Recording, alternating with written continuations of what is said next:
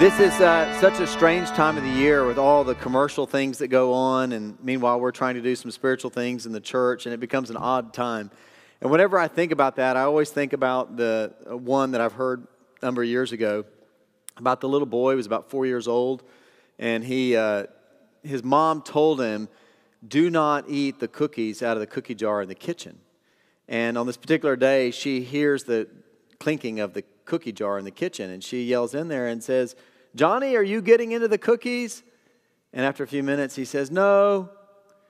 And she yells back, eventually saying, God sees everything.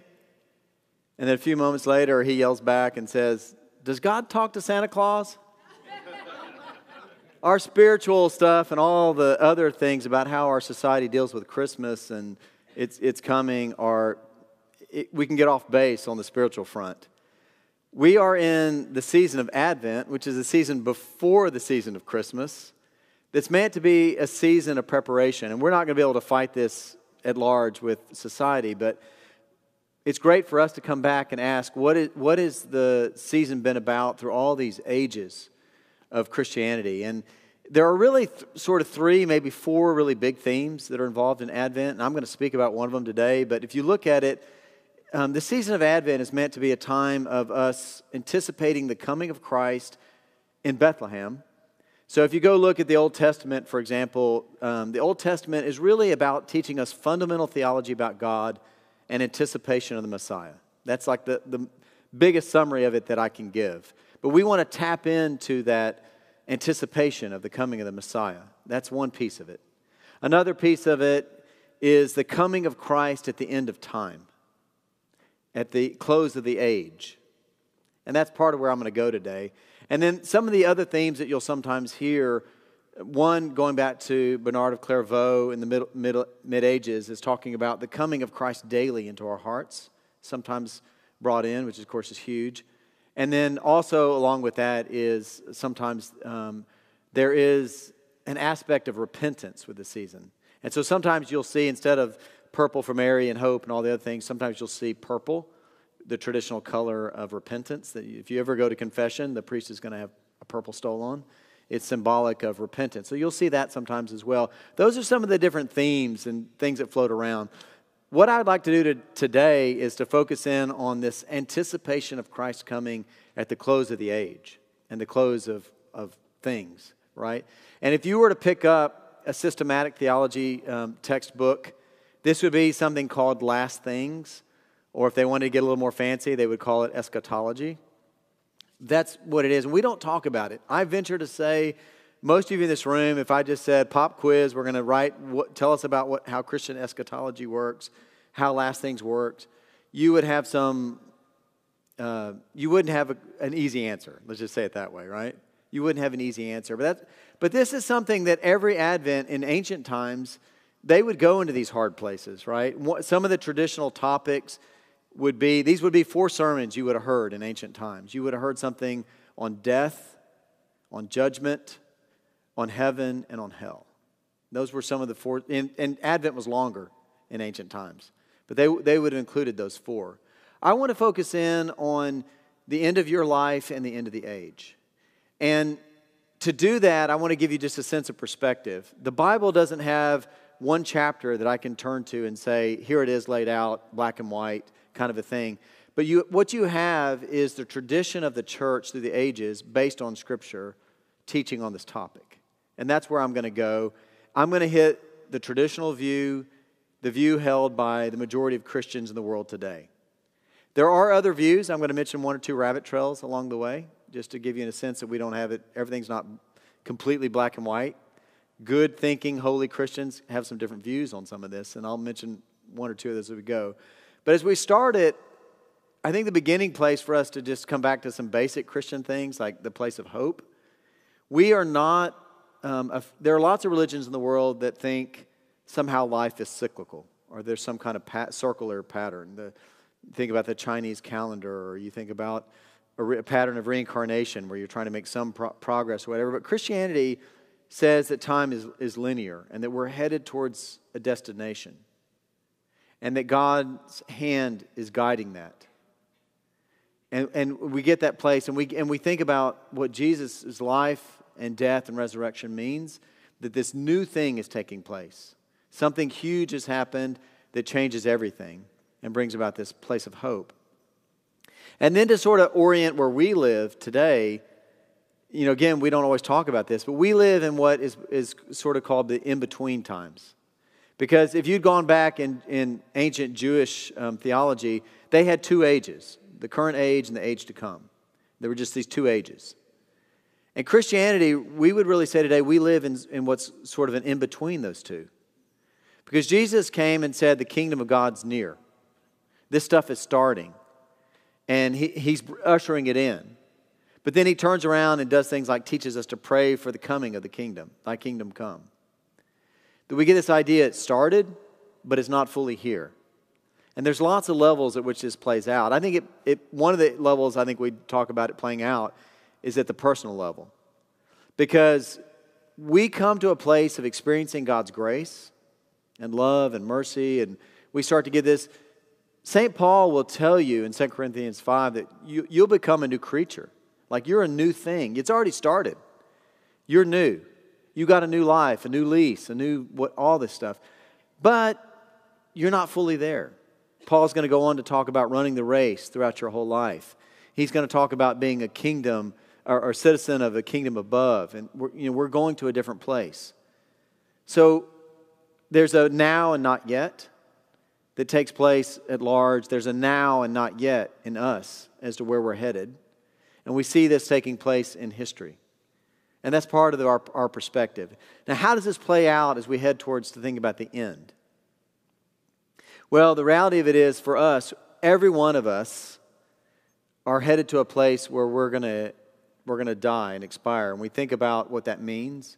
The tradition of that is that there's a place where your body and your soul are going to separate. And if you, I don't know if you guys have ever had any friends who've been through this. I have.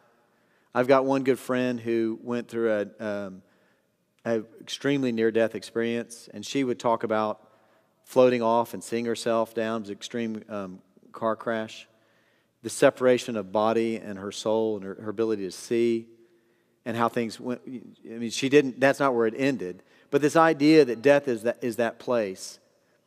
And scripture talks about in Hebrews about that happening once. I mean, like that ultimately, ultimately in our death, we separate and that's where we go. So we get this idea that that's going that's to happen. Then what happens next? the teaching that we get, and, and most of Scripture talks about, um, there are two different levels of judgment that are talked about in Scripture. One, the main one, if you go read the New Testament cover to cover, the main one that's talked about is the general judgment, which I'm going to talk about in a minute. But Scripture also supports, and the tradition of the church is that there's a particular judgment. This idea that when you die, there's an immediate reward or punishment, as it were, or some kind of place you go to immediately. And you can think about a number of examples. I, I think about a few that I'd mentioned, but the most uh, pointed one is Jesus on the cross with a thief. And he tells him on that day, he says, On this day, this day, not the future when the second coming happens, on this day, you're going to be with me in paradise.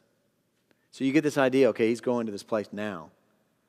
And you think about what grace is, that the thief is on the cross being told that, right? This place of grace. And really, that's what we're talking about. We're talking about how we, people respond to God's grace in life with whatever measure they get of it, how they respond to it, and, and what it means in the next life. The other big example of that is Lazarus, the story, not the one who's raised from the dead, but the other Lazarus, who we get the story about how he's this wealthy, great person, and, and uh, or sorry, he's the person that's with him. And Lazarus is this beggar whose best friends are the dogs who lick his wounds. If you remember this story from, from Scripture. And then they die, and it's reversed. Lazarus is up sitting in Abraham's lap. This wealthy man who is, whose gates he sat at is down in suffering. And he sees him and he says, Just let him come bring me a little water to put on my tongue. You know, Jesus tells this whole story and this idea that that's what's happening to them, and this, and this sense of, of what's going on after they die. This immediate sense of that they go someplace. And the tradition is that these two places are heaven and hell, whether it's the permanent sense of it or not with heaven being a place where they're experiencing paradise and God's presence, and hell being a place that many of the saints in the past have said is, is the absence of God. I think we have to confess we don't know all the details. My kids used to ask me all kinds of, we don't know all the details. There's been at least one good saint who said it was the same place. It's just whether we wanted to be there or not. Right? If, it, if, it, if you wanted to be there, it was heaven. If you didn't want to have anything to do with God, it was hell. Right? And then there's this thought of maybe a third place. And this gets really complicated. Um, and so let me, let me just give you a little bit of uh, scriptural, scriptural thoughts on this. Um, the first one of these is from 1 Corinthians 3. This is St. Paul writing. He says, For no other foundation can anyone lay than that which is laid, which is Jesus Christ. Now, if anyone builds on the foundation with gold or silver or precious stones, wood, hay, or straw, each man's work will become manifest, for the day will disclose it, because it will be revealed with fire, and the fire will test what sort of work each one has done. If the work which any man has built on the foundation survives, he will receive a reward. If any man's work is burned up, he will suffer loss, though he himself will be saved, but only as through fire. This idea that the person who didn't do the things that maybe he should have done is going to get tested with fire. But the way that st- Paul talks about this, you get the notion that they're saved, but it's going to be through fire. So there's something else going on there. Let me read one more. This is from Matthew 12. Jesus says, Whoever says a word against the Son of Man will be forgiven. But whoever speaks against the Holy Spirit will not be forgiven, either in this age or in the age to come. And the significance of that passage is that Jesus is talking about forgiveness in the age to come, in the, in the next chapter. And he goes out of his way to sort of clarify what that means. Now, if you haven't figured it out, this is the tricky topic that I'm talking about is what Catholics would call purgatory. And so just a quick perspective on that, right? The reformers back in the Reformation completely rejected that because it took away from any idea of certainty around justification through faith now. They didn't want anything to distract it from that. And Anglicans, who are always sort of in the middle, we actually took a position on it in the Articles of Religion. And we say we don't believe in the Romish doctrine of purgatory, whatever that means. And, uh, and so you get this idea okay, what does that mean that we can believe in the Anglican notion of it? I don't know what it means. The, the previous pope I thought was interesting, um, Pope Benedict, because he said, Well, I believe in it, but I think it happens like that. That it happens in an instant, is what he wrote. But this idea that maybe there's a place where um, people who die who've not fu- fully gotten where they're going, still find some measure of grace afterwards. I don't know. I think it's a great concept. I want to hold on to all the hope and grace that I can. But it's, but, and there are people like N.T. Wright, the great Anglican bishop and New Testament scholar. He says you can't come to, to All Saints' Day when we also do All Souls' Day and we pray for people who've died. That you can't pray for people who've died unless you believe that there's some notion of this. So you can contemplate these things. I don't have an answer to it. I just want you guys to think about the really deep stuff for a little bit. And forgive me if, that, if I've gone too deep. I'm going to head up, um, you know, wind these things up real quick as we head towards the, the second part of this, is the end of times altogether, right? This idea that we're going to come to a final and permanent judgment, this great and general judgment. And we talk about this in our creeds, that there's going to be a judgment of the quick and the dead and Paul's going to talk about this as well, that there's going to come a time when we're, we're going to be judged. And, and what does it all mean, right? And we talk about this, this notion that there's going to be a day when we're reunited with our bodies, or, and we're going to have these spiritual bodies, and we're going to come to this place where we're, where we're judged. I want to read just one passage on it. Uh, um, I know we got we got to wind it up, but this is from 1 Corinthians 15. Lo, I tell you a mystery. We shall not all sleep, but we shall all be changed in a moment, in the twinkling of an eye, at the last trumpet. For the trumpet will sound, and the dead will be raised imperishable, and we shall be changed. For this perishable nature must be put on the imperishable, and this mortal nature must be put on immortality. And when the perishable puts on the imperishable, and the mortal puts on immor- immortality, then shall come to pass the saying that is written. Death is swallowed up in victory. O death, where is the victory? O death, where is thy sting? The sting of death is sin, the power of sin is law. But thanks be to God who gives us the victory through our Lord Jesus Christ. This notion that in the end, that we'll be judged that way and things will be made permanent. We don't know when this is going to happen. Um, there, there's one other thing I would say about it, and then I'll leave you with a couple thoughts to think about for the week. Um, it's not just about this ultimate judgment of people and kind of where we are on this, it's also all of creation. There's this hope in it that everything's going to be made right, that justice will be borne out, that um, all of creation that's crying out for redemption will be redeemed, that there'll be a new, a new earth and a new heaven. All of this will take place um, and will beckon us and call us into this, right? And there'll be this new hope. So, though it's more than just uh, about us, it's about the whole thing. These are some of the deep thoughts of Advent. So, when you're running around listening to little jingle bells on the radio, um, the history of the church and the season of Advent is to draw us to a really deep place to think about what it means for the end of your life, to think about the end of the age. And I think the things that we think about are this call to these first order questions because we can, we can live on, we can run around doing all these little things and never think deep thoughts. And part of Advent, I think, calls us to deep thoughts. I think part of Advent reminds us of the deep hope for all of us who suffer in this world that there's going to be a day when things are made right, when there's going to be a place where there are no tears. I think part of these questions we have about what happens next gives us hope about the complete measures of grace and love that go beyond the grave. And who wants to limit that? And all of these things that call us just to ponder and think about that deeper place. You will never be more fair than God. You will never be more loving than God. You will never have more grace than God. So, as we think about all these things, I encourage you to hold on to that as well. Let's pray. Gracious Lord, we thank you that you love us so much. You created us and called us into being.